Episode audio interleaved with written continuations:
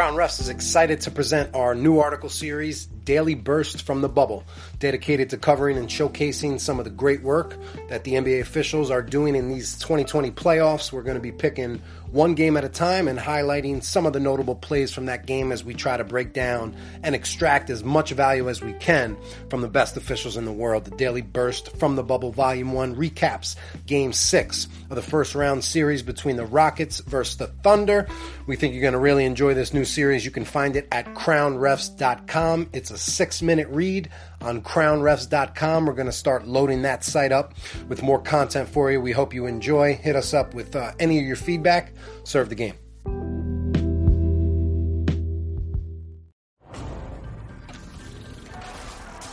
Thank you for being a part of Crown Refs, the community for basketball officials.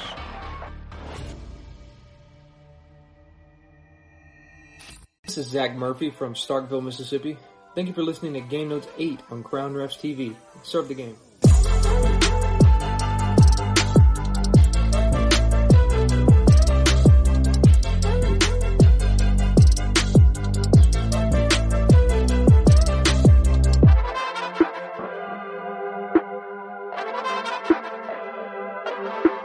And before we get started, just super excited to do this and thankful. Uh, you know, I've been with you for a long time. You know, since the Mr. Pink days.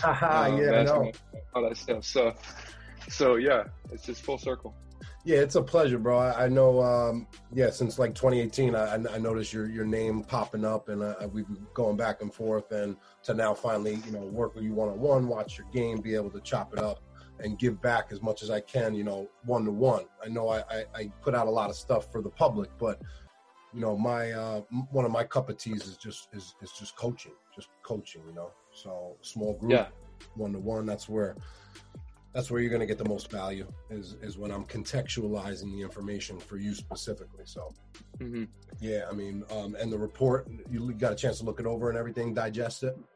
Uh huh. Yeah, I went through the game a few times, and definitely have some plays I want to talk about. You know, with the timestamps. So, uh, yeah, just ready to dive in. Awesome. All right, I got your game here. Let me pull it up. And um, you know, I, I like to just we'll we'll probably just run through kind of each play or each each timestamp. Yeah. I think there's value whether we talk about it for 30 seconds or we we go on for a couple minutes. So um, and again, if you have any questions or you know, fire them at me.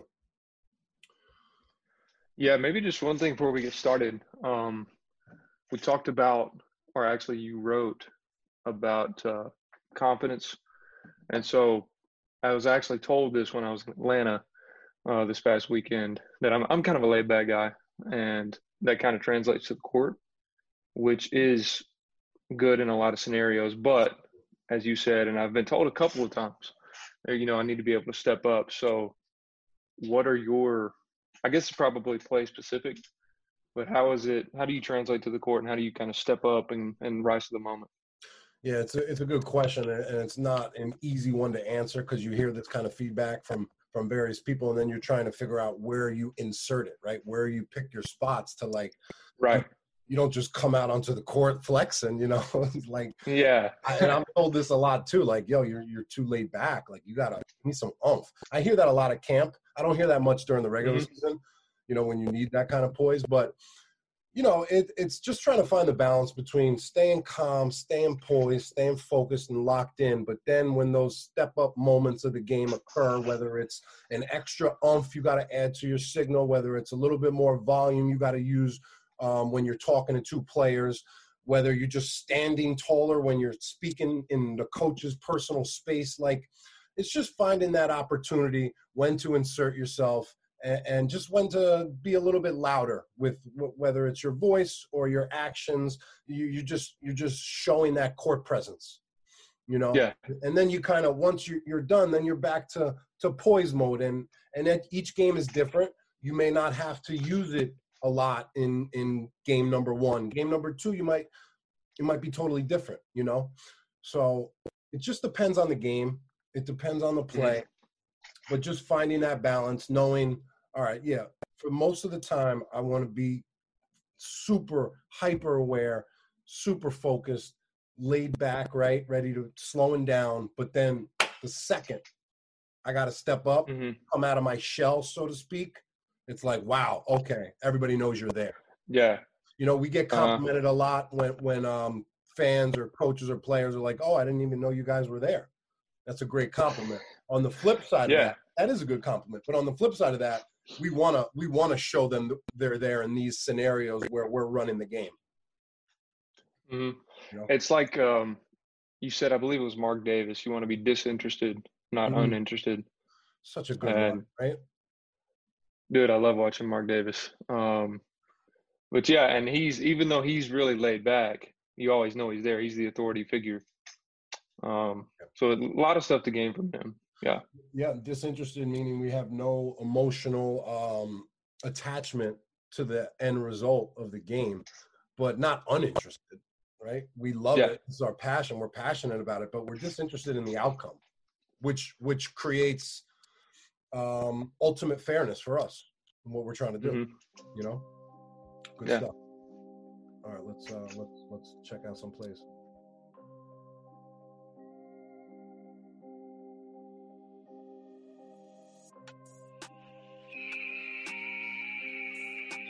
I know you've probably heard me say this before, but hold the ball like a waiter because we're here to serve the game. Don't hold the ball at your hip like like a 1971 gym teacher. You know what I'm saying? I got you. It's so simple, but it literally looks amazing when you when you just stand there, nice and tall, and you're Mhm. just holding the ball up, kind of just waiting for the game to happen. I just think it's such a strong professional look, and I'm to the point when I watch other officials and I see them do that, I'm like, oh, this person can work. Versus if I see them lugging the ball around on their hip, I'm like, nah. Nah. Yeah. You know, that might not be Yeah, I did that. 100% valid to everybody, but it's just a hunch that I have. Right. Yeah. Next uh, next weekend I worked. You know, obviously I went through all these these points and I focused on a couple of things each game. And yeah, that definitely makes a difference. This is this is the play I wanted uh, wanted to talk about. You said I had a patient whistle. I do Uh, like you the- like the timing. I, yeah, I, I really like the timing of it because you kind of just you just waited for everything to be complete. I think. Uh huh. My question to you, um, do you like the call? First instinct, I liked it, but as I rewound it and rewound it, I just focused on the defender, and I don't know if he actually contacted him with his non-vertical arms. It looked like he just kind of jumped straight up, and offensive player having to create all that space with the behind the back move, a little little bit off balance. So you know, naturally he might fall down if he's jumping into Mhm. contact. Um, plus, he's a look at the size differentials between the two players as well. I think we could have been fine with a no call. What do you think? That's what I think. I, I did the same thing as you. Um, you know, first glance, you're like, yeah, that's a foul. But then I rewound it like 20 times, and it's just, I mean, I have him going off two feet, and he jumps vertically. mean, I don't good- think he contacts him on the way down. That's a really good screenshot here. And let's let's just analyze this for a second. I know a rule of thumb that I've stated, and you've probably heard it on a couple podcasts, is is, is on block on block shot plays. Let's look at who jumps higher. That's Yeah. a great indicator of who's going to win that play, right? If it's a good defensive Mhm. play, it's going to be no foul or a block. Or if the offense jumps higher, it's probably going to be a foul or a bucket. Well, in this case, it's not even close, right? So Yeah. the question is, did he jump forward into him prior to this? Probably not. And the other question I had was that arm that starts here. I know he tries to swat down, and that's a motion where that triggers us to blow the whistle a lot of times, but it's still got to do something. He Right. still has to hit. He still has to contact the offensive player. It can't be a swing and mm-hmm. miss. And a lot of times with that non-vertical play, it's a swing and miss.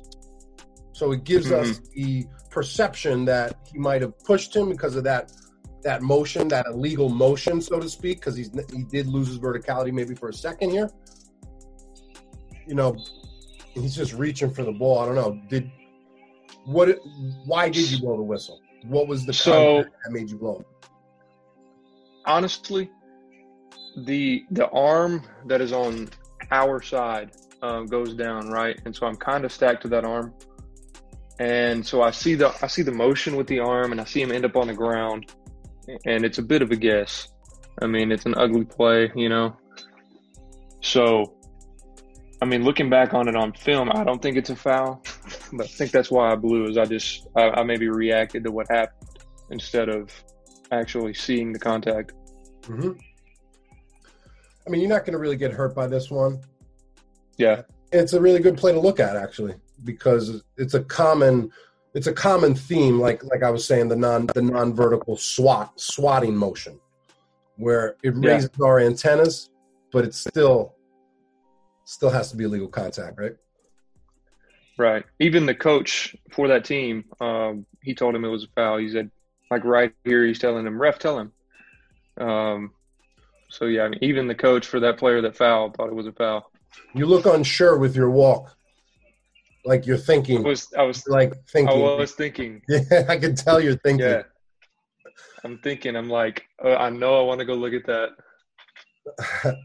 All right, so just the way you're reporting, I like the push, I like the numbers there, but I, I think it could be a little bit smoother the, with the way you raise your arms and present those numbers. Uh huh.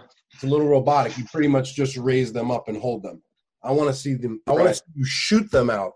I want to see your fingers shoot out of your hands. Yeah. And I think it's a bit quick too. I think I could probably Yeah, slow you're- down. You're, you're in and out. You're in and out. Push, two, gone. So yeah, we Mm-hmm. can just slow that down. We're talking about like a second. Yeah. We're talking about slowing down for 1.5 or two seconds. That's that's an easy. Yeah. All right, let's move on. All right, I thought you had a pretty good sequence of no calls here, off a rebound, good verticality there. Another little loud play. I like that you're calm and collected.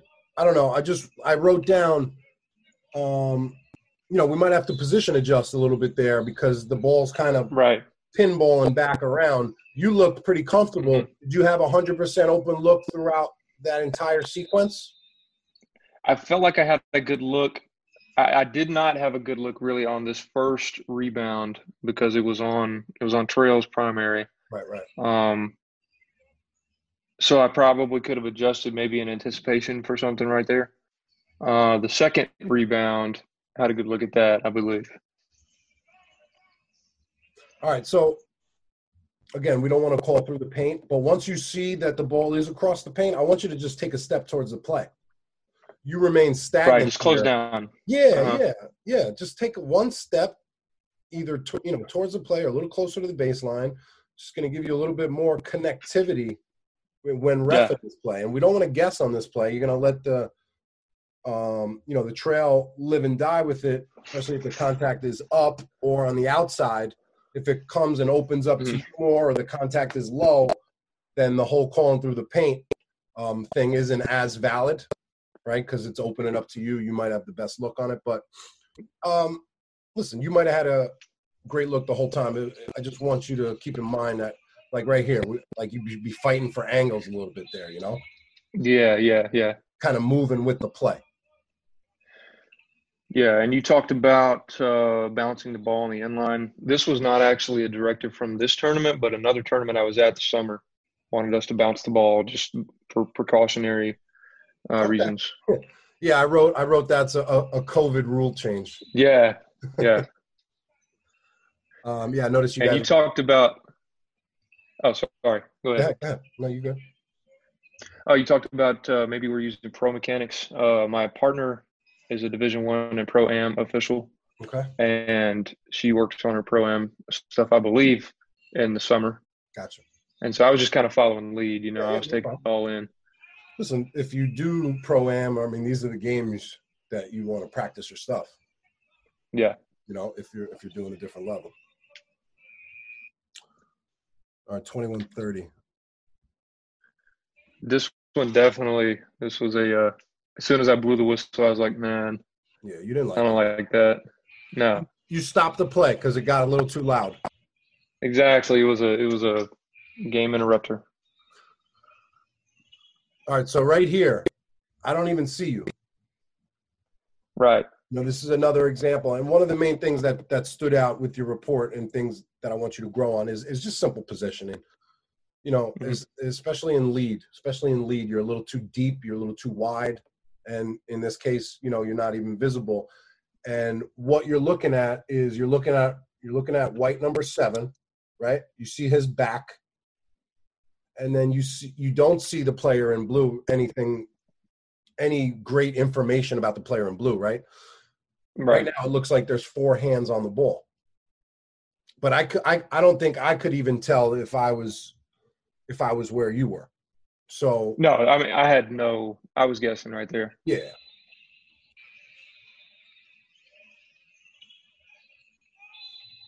And seven was one of their better players too. Um, so it was just a breakdown in, in game awareness, I think, yeah. and and guessing. You know, don't let you know, don't let the moment own you, right? And uh, Mhm. we ref these like loud plays, just loud, hard plays. Don't stop them. Don't stop them unless you need to stop them. Let them play out. A lot of times they'll give us the answer. So in here, you you were patient. You let it play out, and it was just your decision was incorrect. I thought. I think Right. stop the clock and Mhm. just go jump ball, point the other way, play on, good to go. You know. Right. hmm Um, so yeah, I think if you're a little bit more connected to this play, if you close down, you're going to have more information. It's going to help your decision making. Makes sense, right? Right. And we talked about this in the game. I mean, she basically uh, told me the same thing. You know, just, just if I was a second later, or you know, two seconds later, like you said, jump ball play out. So yep, Good stuff.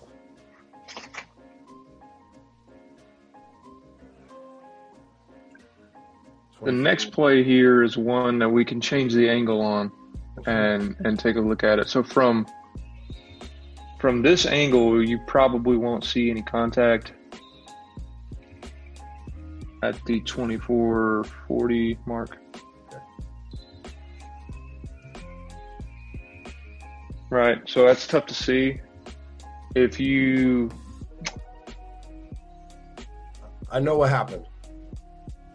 Can I make a prediction? what you get? Defender's Absolutely. left, the defender's left arm pushed off as his right arm was going to contest it. Did he give him a little chuck with the left arm? Yeah. Yep, that's it. All right. Um, all right. How do we change it again? All right, so if you go out of full screen, um, let's see here. Yeah, now you see the smart court camera right there, and it says smart tracker. Right, click on that. Go to, I believe, court view is the angle. Now, there's a lot of angles. This Yeah, is a crazy system. dude. Yeah, I mean, I couldn't have Oh my asked for a better. See, you know, people want to ref. People want to referee from their couch so much. They don't. They just don't have all the information. Like, you need to see this north to south play in order to see like the point of contact. Uh, from the couch, we're given one angle, and then we make our, Exactly. we make our crazy judgments on on what we think, and we form these opinions. That's why I, I just, you know, you got to trust. You got to trust the polling official. That, that's where that's this all gets just back to trust in your partners. Uh huh. All right, so let's take. So watch it here and tell me what you think.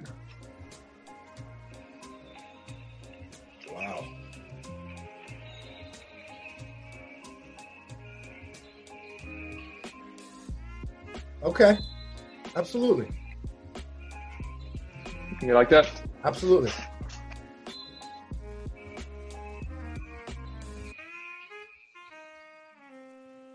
Yeah, it was a little too much of an extension at the end.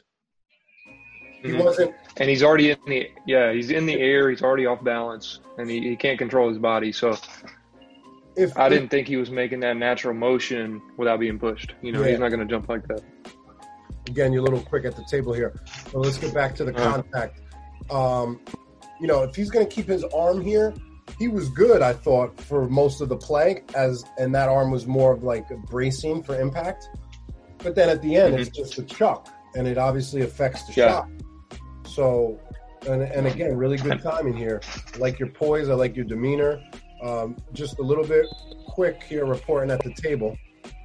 And and you you mentioned it here. Definitely should have been a push instead of a block. Right. Um, but I, the foul was correct, I believe. But but right, wrong signal. We don't want to call a block when the play happened in the air. I think a block Yeah. is a grounded play. Block charges are grounded plays. If Mhm. it's contact in the air, it's very difficult to, to, to block somebody in the air, you know? Right. So yeah, I think push or in college we got the A to B motion, but I think Yeah. this push straight up. Wow, really great angles.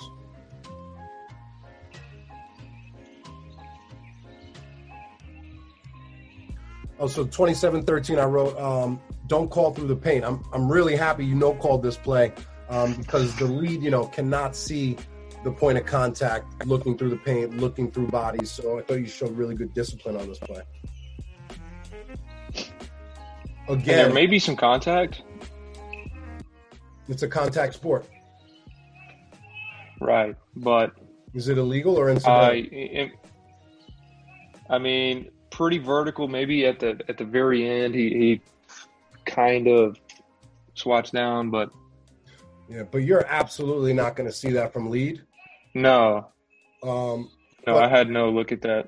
one thing you could do better a little bit here is just showing that urgency again, closing down, knowing that you Mhm. have a play across the paint. You're a little bit vulnerable in your positioning, so you can look at all that open space right here. I mean, listen, Yeah, you can even go to the middle if you want to. You yeah, can, especially in a in a two person. you have this area to work with if you absolutely need it. I mean, very rarely uh, uh, in a two-person game am I going to cross the paint, but I may step down right into the middle here if I need to Mhm. for a couple seconds. And this is a good case of, I mean, you're just it's just a little you're a little lax here. Yeah, And again, we're breaking down a micro moment of this game. This is a two-second moment where I'm saying you're. So don't take this the wrong way, but like you know when we spoke about earlier in, in the in the session about when we could show that step up moment. This isn't really necessarily a step up moment because we're just talking about you closing down, but this is a way to show a little bit more engagement, I think, and show like yeah, like Yeah. with your head. Like I like looking up and Mhm. down a play. Like I'm not saying I Mhm. pop my head up and down, but like guys, you know, um, has the ball low and he's going up with it. Like I'm literally processing up down. You know, Yeah. Al said, um, what did Al say about uh getting up down rebound. Refing at the top of your eyes? Yeah, yeah, yeah, Um, so I just think that's a good it's a good engaged look to show that little bit of head movement when you're processing. I'll say that again. Just showing that little bit of head movement or just that engaged look when you're processing a play. Like when you're determining is this a foul or a no or, or a no call. It's a it's a good look. I watch referees. I, I I took this from one of my one of my coaches and again he's just staring up and down no calling a play. But everybody knows that he's he's processing or he's really making a ruling on the play. Yeah. Absolutely. so good job not guessing. Three person game that's going to be the center's play. And and in two person you're going to give it up to the trail there. Yeah again again balls opposite the basket line when the ball's opposite the basket line we always want to be in the b position which is close to this lane line here um, Mhm. so as the drive's coming again you got to show a little bit more engagement as the play's opening up to you instead of just kind of late being a little laid back Right. Same- In some later games, yeah, this was definitely something I worked on, um, closing down and uh, being a little more engaged after we talked or after I read the IPR. So definitely good stuff there. And and just to piggyback off that last point about that engaged look, here's another play to show that engaged look that you're refing, saw it, Mhm. made your decision, you know called it, we're moving on. It's just presence. Yeah, it's just you know appearing like you said engaged and knowledgeable and confident, and I think a lot of these little things that you do, like you know closing down and your head up and down, that's going to all add to your presence. Absolutely. Absolutely. It, and it looks more confident. So when people are Mhm. looking at you, maybe questioning why you didn't blow the whistle, but then they look and you're looking all engaged versus just kind of chilling. You Yeah. know, like if, Mhm. if you no call a play and I'm the head coach and I look at you wanting to wanting to call and I see your your demeanor versus that that engaged look, I'm going to believe you more. Mhm. I'm going to look at you and say, "Oh, okay, he was there. He looked like he was refing the play." You know, I'm going to say that in my head. This is this is just perception. This is what coaches think. Yeah. I knew this in the moment, man. This is uh we talked about the open hand. Immediately when I did it, I was like, ouch. Yeah. I mean, I like the call, like you said. I mean, easy easy charge call here, but Oh, how long you been refing?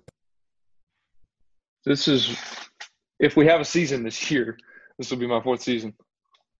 And just tell me, like emotionally, you, your your mental game, like about mistakes. What's your relationship with mistakes and getting plays wrong, and like looking bad on film? Like, how do you process that? Is that Well, you know, to be honest, I love making a mistake in a game, especially in in summer. And for and I know that sounds weird, but I say that because I can go and look at it, and it's like, all right, you know, Yeah. made that mistake. Next time, I'm going to be thinking, okay, me and Paul talked about that, blah blah blah. I'm not going to do that anymore, and I'm going to do this instead. And so, you know, it's great. that's a great mentality? Don't like the point I'm trying to make is don't beat yourself up over incorrect calls. I've spent way too much time in my life in past years being frustrated about a play that happened two weeks ago or a play that happened last night or something a, a, a player said to me that I'm still thinking about. If you can get to the point Mhm. where you are unaffected, I mean emotion emotionless about your mistakes, take the good out of them. Like you said, you're gonna go watch it. You're gonna extract the value that you need from the mistake in order to go apply it the next time. But don't walk away upset. Like, yo, it's just a game. It's a mistake. You made the wrong call or whatever, and you have another opportunity. It's it's the referees that can move on the quickest. You know that that mistake recovery strategy, right? We, we've we've heard those Mhm. lines before. You know, just so and I know you're young, and this is a natural thing. All all referees, you know, beat themselves up at some point. But I want you to get to the point sooner. You know, do it now while you're still young. Where and it seems like you're really on the right track. Where you're just unaffected. Like you're not upset that you made an incorrect call in a 15 year old AAU game on a Sunday. you know, Yeah, or a league game. You know, Yeah, man. It's I'll say my first couple of seasons, I wasn't really serious or passionate about it, and so I was kind of I was just going through the motions, you know. And if somebody would give me criticism, I would kind of take it personally. hmm But then my third season, which I guess was this past season, I really I saw it as something that I, I wanted to do, and you know, I developed a passion for it. And so at that point, it was like if somebody was telling me something, especially a veteran, it's like okay, they've been in that position before. Somebody probably told them the same thing, and so I'm just going to take it to heart. So yeah, yeah, it does not hurt my feelings. I mean, if I blow up a play and you're going to tell me, man, this was just, you know, you need to do this and that, this, I'm going to be like, okay, yeah. So good. I'm good. Like you're really on the right track. You're ahead of the game, my friend. appreciate that. All right, what do we got? Next one was a technical foul. Also, Oh, yes. really quick on that. I uh, it seems to be a theme. You know, I'm quick at the table. Oh. It's really fast. Yeah, you, Hold yeah. Don't let's, blink. Let's go to 44. Uh, let's go player control first. Okay. Okay. All right, you have a player control foul coming up. Take me through this play. Pretty simple. You know, sometimes block charge plays can be difficult, but this one was was pretty easy. Uh, defenders there. He's legal. Uh, two feet on the floor, chest facing his opponent. Okay. Let me stop you right there. Let me stop you right there. You're saying all the right things. But look at where you're looking. let me see. I'm gonna watch it on my end. Where am I looking at? Am I watching the ball? Who are you looking at? You're looking Looks at like. I'm. Looks like I'm. Looks like I'm watching the ball. Yeah, you're watching the ball. You got to be Yeah. watching the defense right here. So you should be looking at number 3 Mhm. while still having the Mhm. ball within your periphery. But as you're Mhm. running down the court, especially in plays that we get beat, um, go to the last defender, the defender that can hurt you the most. In this case, number three is the guy who's involved in the play. So we're, we want to be locked in on there, locked in on him. So we're not guessing upon contact. We want to have the Right. answer. We want to have the answer before we make the decision. How do we do that? By judging the legality of the defender. If we can say, all right, defender's legal, legal, legal, legal, and then we have a crash, you already know what your answer is. You're not even thinking about it because you've already you've made the pre-call. you've you know you you've um, certified the defender's legal. Now you have that crash to and through, easy call. Whereas we're watching the offensive player, then we have a crash. It's more of a guess. It's reactionary. Right. Yeah, I've used that that self talk. Maybe I wasn't doing it here, but I've used that definitely on fast break. Like, okay, who's going to hurt me? And you know, obviously in the scenario, should have been three.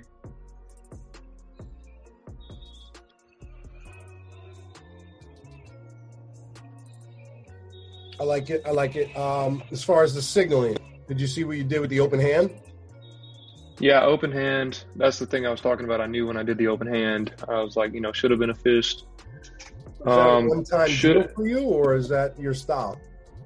That's it's not a one time thing. It's a it's a bad habit. I don't do it every time, but it's something I'm trying to work on. Um, That's um, I, I'm not sure. It's it's just a bad habit I've developed. you'll see very rarely you'll see pros they'll stop the they'll on their block charge play or on their on their punch they'll stop it with like mm-hmm. two hands sometimes or one hand that's like a pro thing so obviously this is very simple you know you got to stop the clock with fist Yeah. Now, also, probably for- would have liked to have the. Okay. Oh, sorry. Go ahead. no is this just for block charge plays where you have this kind of thing going on That's it. It's yeah. That's it. And if I've got a block, I don't do it. But if I see that I'm going to have a charge, and especially sometimes if it sneaks up on me, like what this play did, that's when I'm, you know, versus if I'm on the defender, I'm not like, ooh, you know, I gotta gotta have something right there. yeah so you just got to slow this down a little bit. I just think this is a Mhm. timing thing. Just take an extra second off this play. I mean i liked your point there. I liked I, if you would have just stopped it with a fist and pointed i like that style for for a charge. I know in the ncaa they want you to go behind the head now. Um but i think that's a good option the fist Yeah. right to the point Yeah, you did a. Uh, it's been a little bit now, but you did a uh, three charge options or, Uh-huh. or signal. You, you remember that? Yeah. yeah i think i do funny. yeah i like to give i like to give options Uh, the only thing, maybe, if I'm being super nitpicky, is I would have liked to go with the outside hand there. Okay. Um, you you also have the wave off as an option, especially on a made basket. This is the one Mhm. time where I will I'll insert the wave off on on my charge if we have a made basket, just Mhm. to add an extra layer of clarity that I'm waving it off because you'll hear fans get excited. They think it's an and-one. Yeah. That clear communication there at that moment, it's going to let everybody in the gym know, nope, I'm going that way. Wipe it. Gotcha. All right, let's get juicy. Technical foul play. Let's go. A lot of stuff I want to talk about with this one. Great. All right, so we got a fast break situation here. We got a strip. So no call. Okay, he wanted a foul. What did he? Did he curse at you? Okay, so no, it was actually, it was on. Uh, I forget what what's his number here. The player that potentially fouled number seven White. Is that three? Is that five? This guy. Yes, that guy. Um, so here's what I had, and then and then we can break it down. But he cursed at the player in white, um, pretty loud, I would say. But did the bench hear it? I don't really know. But at the moment, you know, in the game, that's what I had, cursing at the player loud enough for the bench to hear it. So I stuck him. Um, I mean, the bench doesn't have to hear it. right. You know, Um, don't don't let it slide if if you're the only one that hears it. If it's Uh, yeah, I've heard I've heard different opinions. Um, not at you. if it's though. something, I mean, no, yeah. It, Well, so it, it was it was not at me, it was at the player. So he was, yeah. So I mean, what do you have? You just tell me. well, what did he say? Tell me, take me through it. You don't have to say the curse, but Yeah, well, he, he was saying, "Give me that," and then, um. So yeah, I mean that's what I had. yeah, that's easy. That's easy. There's, Okay. there's really nothing Okay. to discuss. we, Gotcha. we run the game. We we have to maintain the respect of the game and make sure all participants are respecting the game. Mhm. So this is something so simple, especially in in 15 year old AAU ball. The lower Yeah. level, the lower down you go, the less tolerance we have for any kind of trash talk. Right? Yeah, and, and that's you know, you're naturally going to let them play a little bit more. You're going to give them a little bit more the higher up you go. But once we start getting to like high school ball, AAU, eighth graders, like it's zero tolerance. Yeah, okay. Well, so that's the policy that I have had. And I've heard at this event from just different people with different personalities. Maybe you'll let that slide if it doesn't, you know, if they say one thing and then they're going back down the court. The way I look at it is if, if you let it go and then it's going to escalate, you know, I'm looking forward. Yeah. Um, I'm just like you, you know, no tolerance. Yeah. Um, listen, you're probably these are other officials that you're working with that are telling you. Yes, this is, you know, other high level officials, and I'm trying to take what I like. You know, you've said that a few times. Take what you like and, and leave out what you don't. Yeah. I don't like some of the advice I've, I've heard about that. So, Yeah. So it's important for you to be self-aware and and be able to filter out the stuff you don't like and recognize when you don't you don't like it and you're not going to take it. Um, in this Mhm. case, you know, listen, we we try to we're, we're here because we want to get better. We want to be great at this. You know. yeah. We're not. We're not. We're not going to get there with the AAU mentality of, of, you know, that mentality of we're refing eight games today. Let that go. Let that slide Yeah. that's Saturday, Sunday talk for officials that are not trying to move up or be great. I don't, Mhm. I don't know. You know, we're not going to let trash talk slide or disrespect slide only if you're the only one that heard it. That that that concept can apply in other spots. Maybe if a coach says something to you, you two are the only one that you're the only one that heard it. You know, you Yeah. gotta, you got to pick your spots there. But I don't think that applies to players trash talking, curse too. I mean, if there's no curse Well, word, yeah. Uh, with a little more context, um, I- what I believe to be his mother, uh, the player that I called the technical foul on, um, was saying that's not smart, Christian. Uh, so, I mean, if you take that into context, I think it's her in the green there. Good job, mom. like it'd be a Good job, mom. Yeah. Hey, finally, finally, a little, little accountability. so that just gives you a little context to how loud it was. I mean, he's on the opposite side of the paint, and she heard it over there. So- Mhm. yeah, don't even don't even question that. Like, this is not something that you should be. You should not be debating whether or not you should have called this a foul. Mm-hmm. You know, I know So- you're not now, but like, it's easy. Yeah. So I guess the next step in the play, I'm, I've, I am kind of unsure Yeah. Yeah. when I go to uh, administer technical fouls sometimes. hmm And so maybe, so say you're in lead, walk me through what you're going to do right here. Okay. Well, number one, I don't like to point at players. Uh huh. that I give a technical foul to. Um, everybody gonna, is going to know who the technical foul is on three seconds later when you report it and you say it loudly. Blue 12, technical foul. Yeah. Um, okay, so that's number one.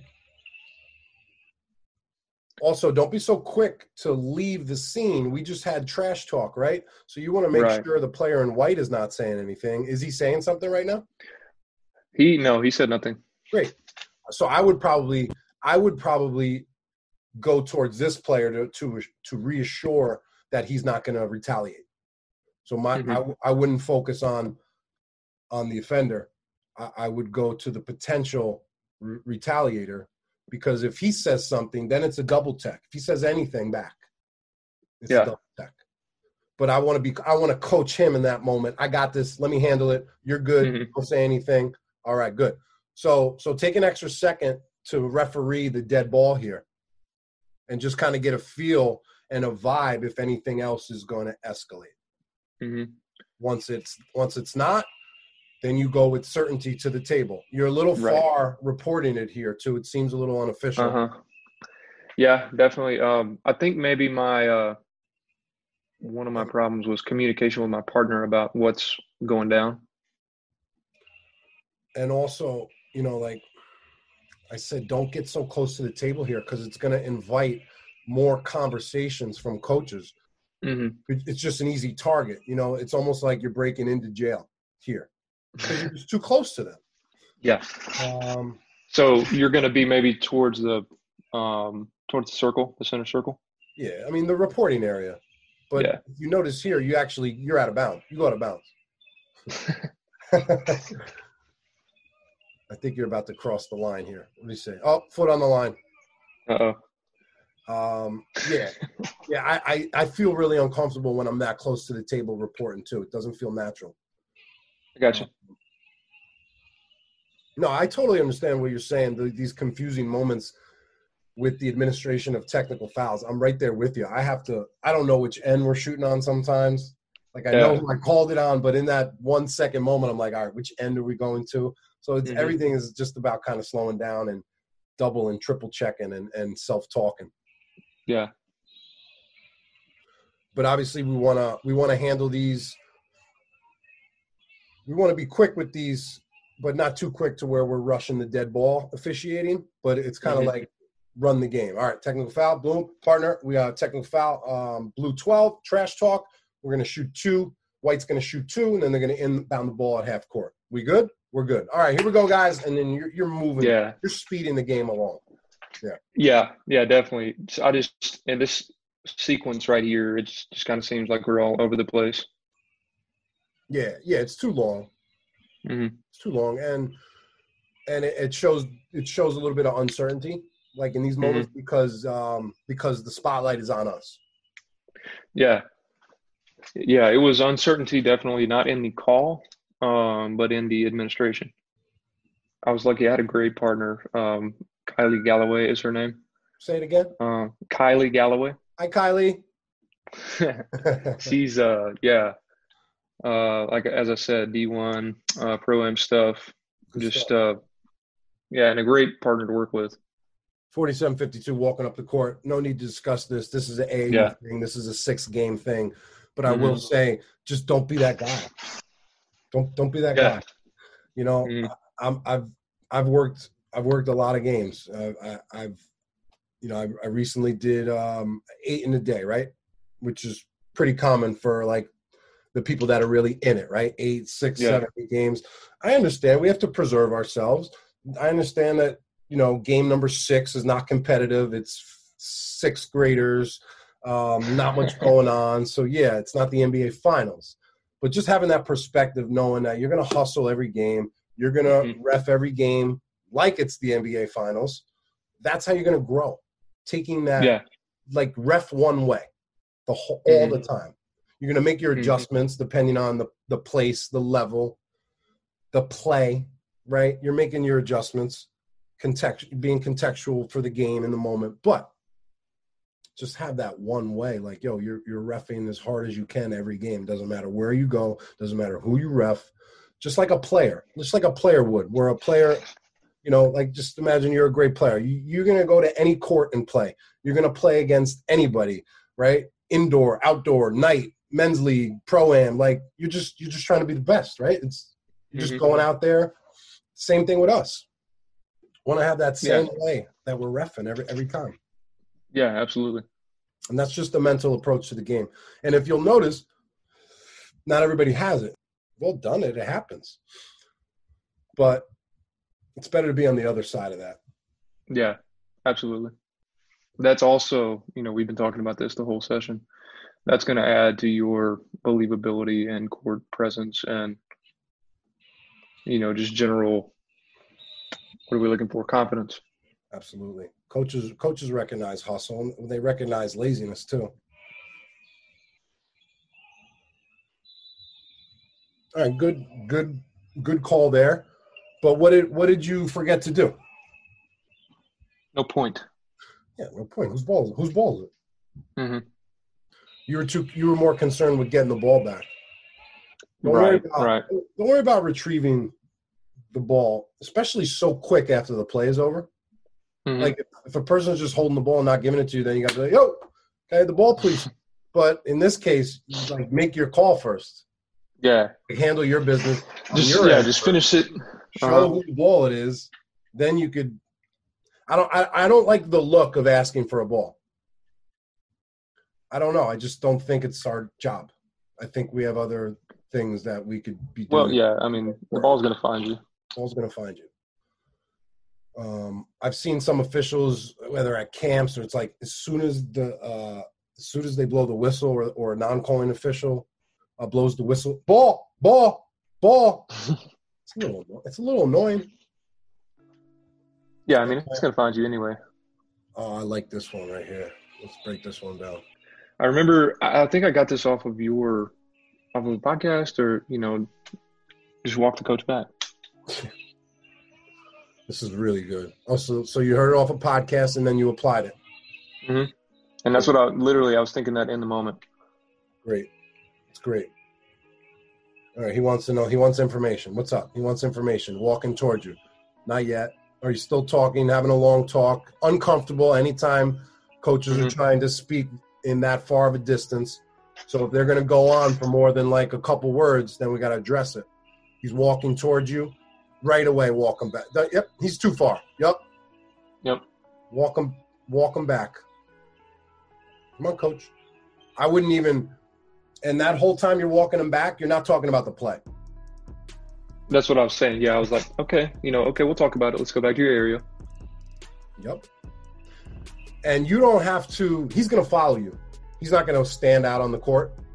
So you can Right. kind of just kind of lead the way there, and like Mhm. you know, with your hand. I like the hand motion. It shows Yeah. uh, like good service to the game. I think it shows that you're a gentleman. You gave him the gentleman's hand.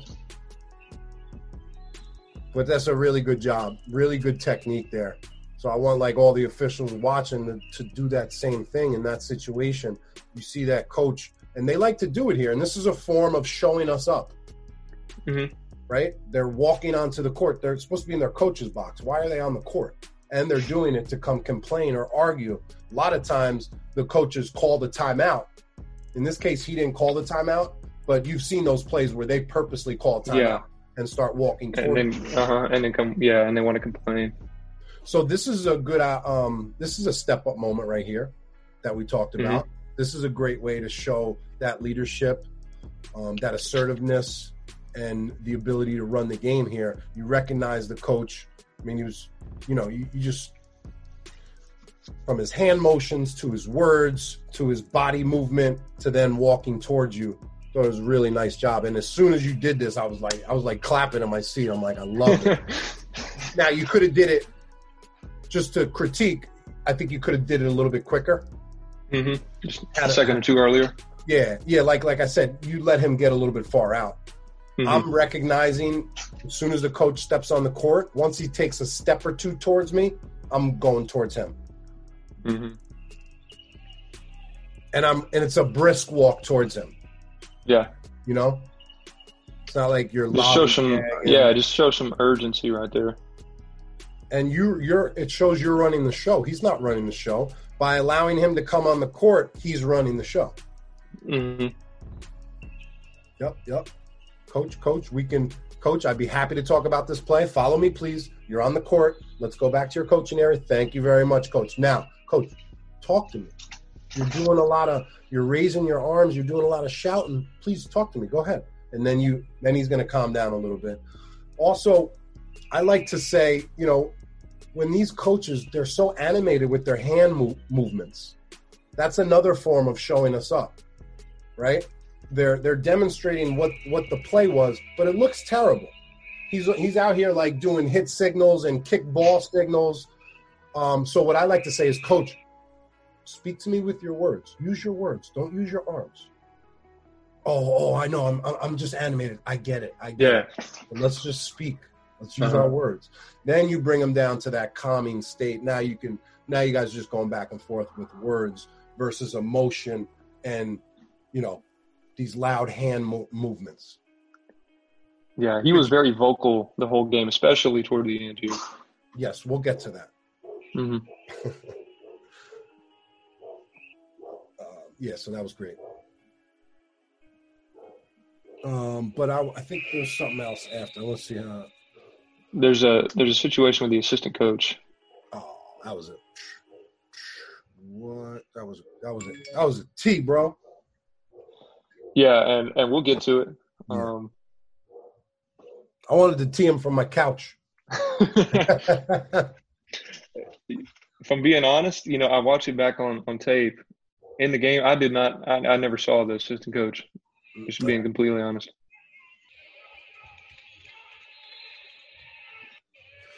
So obviously, we know uh, assistant coaches they don't have much wiggle room as far as the way they communicate with us. Can't really say anything, you know. You definitely can't hop up like that. Yeah, and if you see my head, I never, I never saw him. I never saw him come off the bench. Okay, did you hear a little bit of noise from the bench though? Did you? I heard some a little bit of noise. I heard some noise, but you know, again, I never looked. I was worried about finding the ball. Aha! hmm Who cares about the ball? Yeah, So you you were worrying about the ball, even though you heard a little bit of noise. You didn't want to. You don't want to look over there.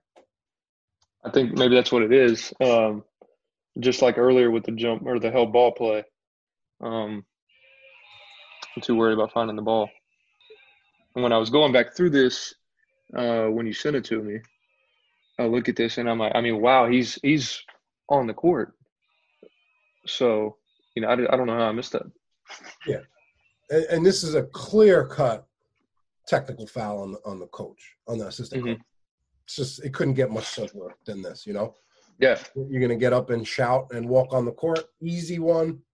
And I wouldn't even, I probably wouldn't even say anything to the head coach. Although you're gonna walk by him and he's probably gonna say th- something, I would just say, Coach, please control your bench. I would not mention one word to the assistant directly. I don't talk Yeah. to assistants directly unless it's a friendly conversation after a timeout or something like that. You know, small talk. Um, or you know, if they have a question. But if I have an issue or I need to address the assistant coach, I do it indirectly and Mhm. directly through the head coach. right. Yeah, this is uh, like you said, this is easy if I would have seen it, if I would have turned my head. But you have, yeah, uh, uh, you have to want to turn your head though. Mhm. You have to get a sense that all right, I heard something. But let me see what's going on instead of just avoiding looking over there and then allowing all Yeah. that to go on. Uh-huh. A- and uh, these A- AAU games are tough too because it's not regulation style. Um, Yeah. the coaches are not certified coaches. Although I don't know if you can get certified as a basketball coach. I, I hope you can, but like you know what I'm saying. Like they're Yeah. not college coaches. They're so they're they don't know the rules. Not that college coaches know the rules, um, but uh, they know more. But you know they're bringing this kind of playground be- behavior sometimes that we have to deal with, Mhm. which I like, which I like because once we go in a real game, it makes it a lot easier. Yeah, you don't in a real game you don't deal with this stuff nearly as as often. And when you do, it's simple because you've had those reps in the dirt. Like these games are the dirt. hmm you know that's where you really really grow from so get out of your comfort zone and don't be scared to take a risk here know where game know where game management is if you have any issues with play uh, fans or coaches just go to game management hmm that's your leverage 5931 here we go Right, and I got one word for this play: what's that ball watching. Uh-huh. That's what it was. I was way out of my area. Um, just got to own my half in this in this case. Yeah, patient patient whistle is king, right? Especially when you're you're the secondary official. You got to give the lead the first crack. It's right in her wheelhouse, right in her primary. If um, she decides to pass, you know, If you feel like you're a, a thousand percent, you're in great positioning, and you come with that cadence whistle. But just like, listen, we've all we've all done it where um, I forget I forget the name when when when your partner blows the whistle and then you like immediately I, like an echo whistle. We've all had like those echo whistles. Um, but this is just this is we're just slowing you down here. No need for you to even participate on this play with a whistle. Yeah, just one second later, and obviously she's right on it. So And I like to take maybe one step towards the play when I'm calling maybe in the paint from trail. I Mhm. don't like running. I don't like too much movement, but maybe one step towards the play, show a little bit more strength as your your uh, fist is up in the air. Something to think about. Just maybe a little bit added presence, but um, secondary whistles should be cadence whistles. They should come a second or two later than a primary. It should sound a little bit different. Primary whistle should sound a little bit different than a secondary. Maybe a double tweet. Mhm. You know, And you've talked about um, I forget the the numbers, but when you come out of your primary, the numbers go way down. You know, as far as accuracy. sure. So just recognizing that, and like you said, you got to be a thousand percent if you're going to do it. Mm-hmm. One on one fifty.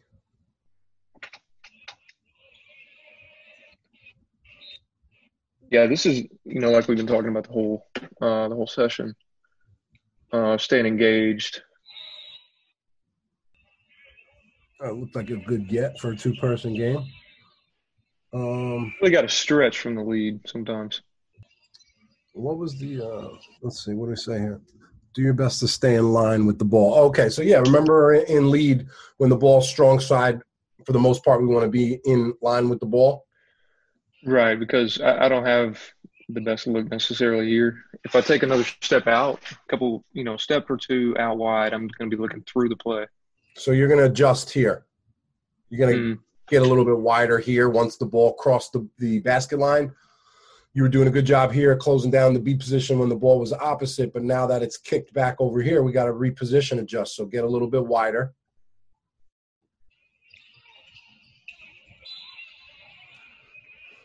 Good get there. Again, take a step towards the play. You kind of did, but since since there's such distance between the play and you, I would just like to close down one or two steps with the fist in the air, showing that presence. gotcha. Don't like I don't like giving the coach four years. I don't think he deserves four years. I think two is good. hmm And you know, unless unless you're meeting with both coaches at the same time. But I don't know. You can handle this conversation, no? She can handle it. Yeah. It's almost like we're showing him too much attention. We just had to walk him back to his box, and now Uh-huh. he gets now he gets a platform. That's what he that's what we've given him a platform to complain more. Right. I was And like he right actually now, kind of walked out of his box. coach, coach, yeah, you're not in the box. Look what he's doing now. He's grabbing his arm. Coach, coach, Mhm. please use your words. Say it to him like that, like they're a child. Coach, use your words. Please stop. Gra- I'm literally, we're not talking about the play. If I'm you right now, I'm not talking about the play. Coach, please stop grabbing your wrist. Thank you. Thank you. Now, tell me about, the, you know what I'm saying? Just looks better. He's just playing the, he's just playing the victim role. You know, he's making call. He, he's he's showing more signals than us. He, yeah, he's talking about a couple of no Oh, calls. Look at now he's doing the uphold, the pull up hold. Yeah. What's that? Uh, is that a hook and hold? And he's making he- stuff up. And then with his hands out, like, come on, you know, like stop, stop with the hands. And again, what are we doing? We're still letting them talk. Then now his players got to pull him back. So tell me, take me through that moment. What, what were you guys talking about? So there was a couple of series of mill plays, I believe, on white, on white number seven. He um, maybe he went to the ground a You couple of times. Series of no plays. Nope, excuse me, no calls. I thought you had some uh, new Yeah. terminology. I'm like, oh, okay, you got some new. I, I was inventing stuff just like he was inventing calls, but There you go. uh, but no. Anyway, we were we were talking about that, and I forget maybe she, maybe Kylie was in. It was in her primary. I, I, I'm not sure why she came over. Um, but he was saying this stuff. You know, my guy's going in and he's getting hit by four defenders. Blah blah blah. Four people. Um, Four people. yeah. and he said, You can't keep saying the same excuse. Uh, you know, okay, we missed it. We missed it. Did you tell She- him you missed it? No. Good. Um, and nobody said that. And, and that's what she was telling him in the moment is that, Coach, we didn't say that. And I don't know. He just he just wanted to demonstrate. So again, I, I don't know why we gave him the ear, like you said. Um, but he just wanted to complain. He's not he's not talking about a play or asking a question. No. You know. Yeah. I mean, in high school too, we have that warning. We have the official warning we can give. Did you guys think about maybe giving a warning? We talked about it after the game. Um, did we talk? Yeah, yeah. We talked about maybe we could have addressed it differently. Um, we probably should have been on him earlier um, and, and addressed it earlier before it got to that point. But I mean, this is these are the, the discussion we're having. It's not easy. I'm not, you know, I'm not telling you, oh, it's so easy. This is all you got to do. yeah, I'm- yeah, well, there's no black and white with this stuff. Yeah, yeah, and especially on the on the AAU level too, where like Mhm. we just we, we're just gonna have a little bit less tolerance hmm you know, for for that kind of stuff.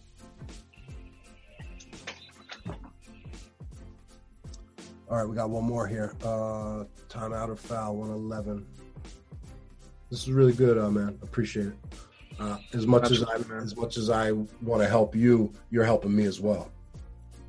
You know, This- that's how this thing works. That's why I. It's uh, great stuff, man. that's why I, I say, you know, like, you know, I know I know you're young, but try to try to get officials that are maybe your peers or a little bit younger than you, and start teaching them this stuff. Mhm. You start teaching because you're teaching yourself. You're, when you're developing others, you're developing yourself. It's just next level. It's next level growth. So Yeah. do you have do you have a small circle of, of officials that you're trying to groom? I, I mean, I know you're young still, so. Yeah, I've got a couple of you know around my age, and then I've got one uh, one guy in particular that I know I convinced him to start trying it next season. Um, so he's going to go out to the meeting uh, when they have it, and uh, seems to be really passionate about it. So when Yeah. the when the time comes, you know, and when he starts working some games, then we'll be able to to talk about stuff. Sure. Sure. And, So I, I'm and excited know, for that. Yeah, and I know you're only four years in, and um, there's no like right time when when to start like giving back and start mentoring. I'm not saying like first year officials should be trying to teach others, but like once you get a little bit of confidence and you're obviously there now, you can start like find somebody who just got out of the class, find a Mhm. first year official. Like you can help them out. You can help second, third year officials, even if you're just just the camaraderie itself is helpful. Yeah. Absolutely, and I've already uh, I've put him on your podcast Good stuff. and, and and the YouTube channel. You know, he likes the basketball shop stuff with uh, with the signals and, and all that. Mhm. So, yeah, just kind of uh, getting his feet wet. You know. Mm-hmm. All right, we got one one more play to look at here. Uh, I wrote timeout or foul. Okay, so you were about to call jump ball. I have my fist. I see the You- fist here. So, I, did, I have a foul? Oh, okay. Yeah, okay. So you had a foul. Mhm. Your partner had a timeout. We want to go with the timeout. Um, in most cases, right? If it happens first, Right. Um, but in that case, where we do have two conflicting calls, it just looks good when the partners get together. Partner, partner, um, I am, I am, 100. percent There was a timeout called before your whistle. We're gonna go with the timeout, okay? And then, but just to get together, because um, I'm sure it'll raise some antennas and maybe some confusion, because you might have a coach say, "Oh, you had a foul. What do we have? You, what do you got? You know, she's got Yeah. a timeout." So just with the officials getting together, adding that extra Mm-hmm. layer of information and clarity for the game. Absolutely. And I, I do believe we made eye contact on this, and I nodded my head like, yeah, I got you. But I see what you're saying. Again, AAU setting. I understand it's going to be a little more more naturally nonchalant. You're going to communicate. You don't. In in this game, do you guys have to get in a close proximity to discuss this play? No. But we're giving you good habits for real games. Yeah, absolutely.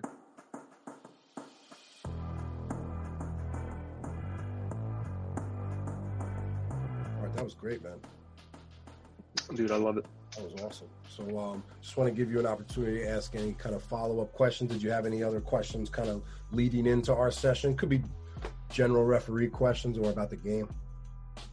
Just that's what I came and wanted to talk about was was just court presence, you know, appearance, um, and confidence, and how to go about, you know, building that appearance up. So, I think we talked about a lot of that stuff. I think we answered those questions. You know, being engaged, closing down and lead, uh, slowing down my signals a little bit. You know, Yep. um, a little better communication with my partners. All that's going to add to a little more believability and, a little more confidence and court presence. So, Yeah, yeah, and reps. It's, it's yeah, a, lot of, a lot of this stuff is just experience and time spent.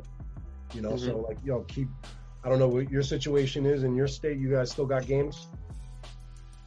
man, it's it's kind of it depends. Um, I'm going to Nashville uh, Labor Day weekend, but not a lot of stuff in Mississippi. Uh, there's been an ordinance out.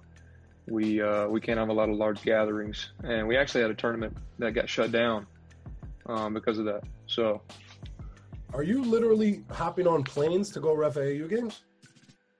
Dude, I um, no, I just I just drive. It's about five hours to Atlanta, and maybe four and a half to to Nashville. Um, you know, I just want to get the reps. That shows a lot, man. I'm gonna tell you right now, there's not a lot of refs that would do that, and I'm talking about like hungry, dedicated refs that wouldn't do that. So just that's a that's a notch on your belt, man. That's something that you should be proud of and take pride in, because that just shows ultimate commitment. Not a, I'm I'm not driving five hours to an AAU game, yeah, but uh, the fact that you It are just- a major strength. Well, it just you know when I'm learning all these things, you know, from you and from other people, uh, I really want to go and be able to implement, excuse me, implement them. So that's what I got to do. Yeah. You know, I mean, that's just just what it is. And so, I mean, I'm I'm really like I'm breaking even with my pay and and and hotel fees. I love it, man. It's it's not a, it's not about the money. It's just it's just the, this is what we love, you know. It's really I mean, I can't pay to to learn. You know, I can't pay to to get that get the reps and the implementation. I mean, that's worth it to me. Mhm. So even if I'm not making a lot of money doing that, that's yeah. it's just what I want to do. sacrifice. So it's sacrifice, you know. It's it's taking control of your own career. Um, we're independent contractors, so basically, this is your business. You know, you're a basketball Mhm. referee entrepreneur, so to speak. Um, so you got to take control of your own career. A quick example, like I wasn't in 2015, I wasn't getting enough film, or or uh, I think I went to a camp and it was like one of the first times I saw myself on film, and it was like eye opening. I'm like, like, what have I been doing this whole time? I've been refing in the dark. I've been blind. If you don't watch film, Yeah. you're blind. You're a blind referee because you don't know what you did. You don't know. You got to validate stuff, man. I'm not saying like validate plays. I, I know you hear a lot. Don't just watch your film to validate plays, but you got to validate your performance. If you don't, then how do you know how you did? So anyway, um, I was really inspired by the film that I saw, but when it, and that was during the summer. When it came to the regular season, I was getting I had no film to watch. I had no games, and I'm like, damn, you know, I just made college, but I was um, the JUCO games really weren't available at the time. hmm So I'm like, what am I gonna do? Not watch film? Hmm. Let me let me ideate. I bought a camera. I went to Best Buy, bought a camera. Who's gonna film me? I don't know. Just buy the camera and figure that out. Uh, who's gonna film you? I asked my wife. Brought her one game. She lasted one game because of the uh, the abuse from the fans. Yeah. But whatever, that was cool. So my wife um, retired as my camera woman. what did I do? I paid my friend. I paid my friend half of my game fee. I made $82 in the game. I paid him $40. I drove him there and drove him home to come film me on my own personal camera. I had a Mhm. personal cameraman that came to my low level freshman, JV, JUCO games. Um, Yeah. Man, what a decision. Just it was just a great decision by me. Uh, because like I just took control of my own growth.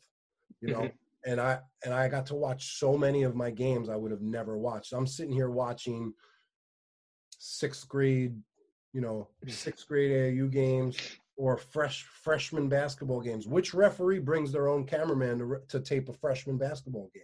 Yeah, you know? nobody. So, so I would do that, and then I would go home and take out my notepad and track the entire game, similar to game notes, similar to the IPR. What I'm doing now with you, it all started. So that's act- Mhm. actually kind of cool. It's kind of full circle of the story. You know, this IPR kind of all started with with um, you know me getting that camera and having Yeah. access to all that film. I probably watched like 60 of my games when I was doing JV ball. Like that's accelerated growth. I gave- Yeah. I gave my gave myself an opportunity to to grow through film work. And yeah, I mean, I took a little hit financially, but I wasn't really concerned about paying my friend forty dollars because guess what? I got to go home that night and watch myself in full HD hmm you know, up close, you know, like I'm calling a foul and he's walking me all the way to the table with the camera Yeah. focused on my presentation. So like I really got some good reps in there trying to break it down. So um you got to get creative, man. You got to take control of, of your own pathway. And that sounds like what you're doing. So I want to commend you for it. Yeah, I appreciate that. I, I had a similar experience when I started watching film. It just, you know, I go out there and do it, and, and I'm not watching film, and I'm not getting any better. And then I see some film of myself, and I'm like, wow, you know, there's a lot of things that did I really do that? Do I really run like that? Did my my shirt looks like that untucked? Um, got the neat tucks, by the way. Tucks, good Uh, plug there. How you doing, Mike Ori? uh, but anyway, yeah, just this film is is transformative, man. And just you wouldn't. I mean, you know, you wouldn't believe. Mm-hmm. Yeah, so try to. I mean, try keep doing what you're doing. Try to try to watch as many games as you can. Uh, you know, the fact that you can go ref a game and then go watch it, and then rinse and repeat. That's how you ascend, especially with the mindset that that you have. You know, and everything you got going on for you with your with your youth and your um, dedication to the craft. Yeah, and I, I I won't keep you too much longer. I just want to. I'm just curious. Uh, what's your situation like? Um, you have a lot of games. Uh, no, I had an opportunity to work two weekends in Connecticut. New York has no games right now.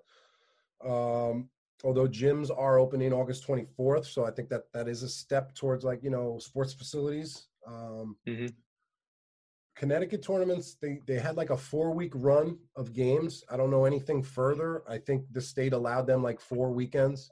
Um, I heard there might be dates in September. I did hear New York has like tentative dates in September. We don't know anything though. I don't know anything, so I don't speculate. I just sit and wait, and Yeah. when it's time, like I'm just sitting and waiting and, and trying to stay as sharp as I can, and I'm completely unaffected emotionally by the lack of games right now because I'm making that choice to not let it affect me. I mean, I could sit here and get upset and and say, "Yo, um, something I love has been taken away from me, both on the Mhm. court and off the court." You know, I, I have a referee podcast. There's no games right now. Like, that's a little bit of a weird spot, you know, but. I'm not let, I'm not letting it affect me because what happens is out of our control, but how we um, respond to it is 100% within our control. So I'm fully prepared. You know, I put up a post a couple days like, get your mind right to where if we don't have a season, you're not broken. hmm I talked to some refs and they're like depressed. And I don't know, man. It's all about uh, perspective. I- I'm very grateful to uh, to be alive. I'm very grateful to have a family and have a lot of love in my life. And when you have that perspective and those filters, everything else is small. Yeah. We'll get back on the court. hmm You know, hopefully it's in January or hopefully it's this season. And yeah, I mean, we just got to do what we got to do. You know, we can watch film, Mhm. we can talk about it, we can do this, and and still stay sharp. You know, even if we're not on the court. So you know, I just envision that return. I envision like those first games back, and I envision myself hopefully being better than ever. hmm yeah, How am I going to do that? I don't know. Without any games, I don't know. but like, um, you know, fitness and and the rule book and, and plays and just being around the game. But like, I have a good feeling. There's to be opportunity for people when we come Mhm. back. So like, yo, be ready. Be ready to like explode out of the gates. absolutely. You know, just be physically, you know, stay in shape, uh, be sharp on the rules. You know, this and that, blah blah blah. We'll be Yeah. ready. Yep, definitely. And um, happy to help you along the way. Any anytime you need me, you know, my, my door's always open. So feel free to, um, you know, if you want to send me more plays that you clip, that'd be great.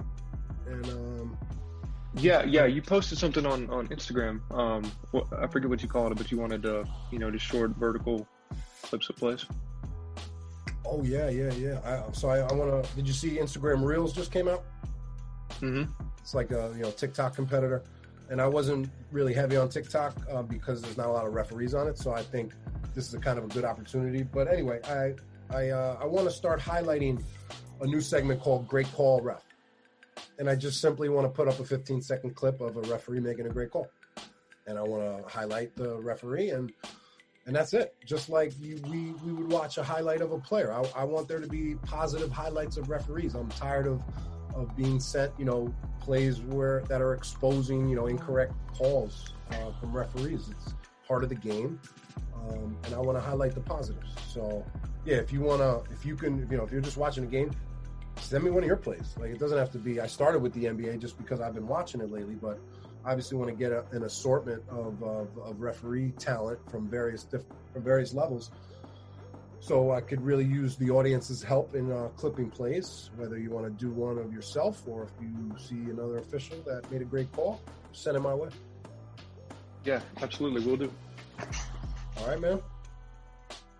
Yeah, I'm good. Like I said, I appreciate you doing this. Of course. Uh, had a lot of fun. Yeah. And uh, learned a lot. You know, so again, we're just looking forward to your new content and uh, just thankful. Thank you for listening to the Crown Refs Podcast. Serve the game.